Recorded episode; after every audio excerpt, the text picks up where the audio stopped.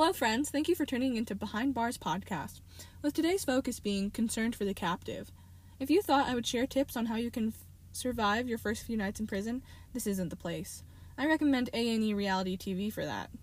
We're going to be talking about how to keep zoo animals' wild instincts active while they're captive, and i I'm your host, Alyssa Quittiche. Let's start food first and talk about prey. This is how prey sees the world. Prey have a heightened fear and calmer seeking instinct thus meaning they adjust to life better in a zoo. However, keepers must be sure the fear center of the brain isn't constantly activated by the enclosure. Just because there are no predators around doesn't mean that the prey feels safe. They can be easily upset by changes in their environment and their habitat within their enclosure, bright colors within their enclosure, or any major changes. Animals have different needs, and some need places to hide, and some animals need places that are higher up, like primates. Animals prone to aerial predators will most likely need places they can hide under or places they can leave their eggs safe. In order to understand the needs of these animals, one must observe and consider their behavior in the wild. And those features that specifically tailor to that animal must be built into their enclosure, whether it be a high place, a hiding place, ways to climb, space to run, or an area to sleep. Let me include an example of how their environment really matters. At one zoo, these antelope wouldn't cross the gate because a sign was flipped over, and when the sign was flipped over, it was a bright color. In antelope, they see colors different than humans, so the bright yellow color was very upsetting, and it didn't want them to cross through the gate. Subtle changes like these really matter. If a zookeeper is willing to get into the animal's shoes and understand what it's like to be that animal, this will make a big difference in zoo care. Now, let's talk about our fallen kings of the food chain and how their wild instincts are suppressed. Unlike prey, predators have high seeking instincts and calmer fear instincts. They can't hunt live prey in zoos because the prey will suffer.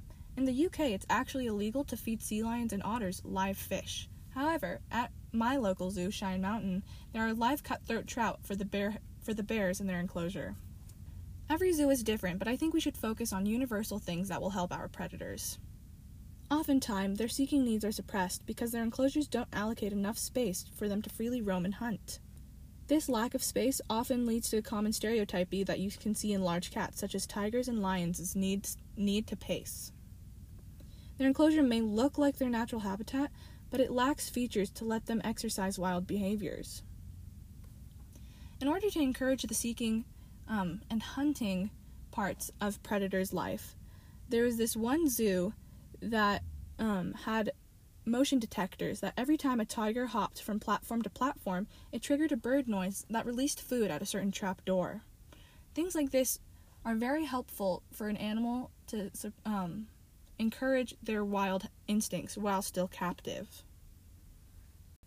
Now that we have addressed prey and predators, let's talk about both animals.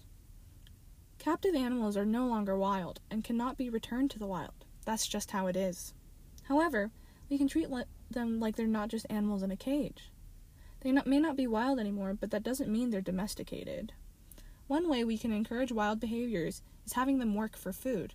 For example, some zoos keep their food keep animals' foods at high places for monkeys, and they have great fun swinging to the top of the platform to get their food.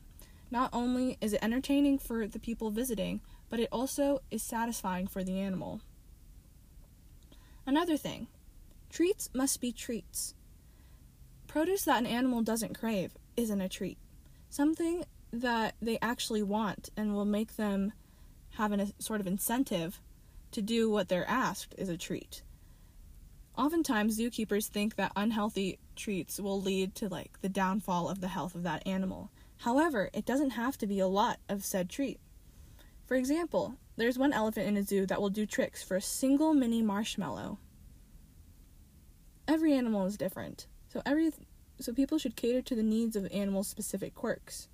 For example, there's a panda in a zoo that was relocated from China who was separated from his girlfriend after he um, after she had a baby.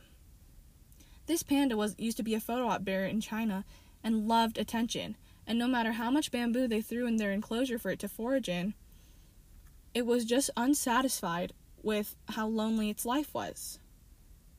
So I think that not only is it the keeper's job to provide the animal with what it needs textbook wise, but also provide the animal with what it needs individually, whether that's care or something else.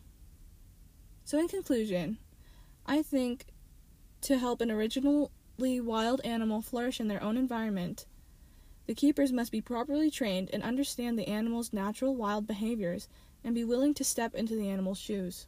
Just because we're human doesn't mean we're something far superior than the species held captive. These animals have emotions just like us, and if we decide to cage them, we should also make the decision to pay extra attention to their care. Let's think about it from otter point of views. Let's make sure that these captive animals' lives are bearable. And don't forget to go wild. Thank you for listening.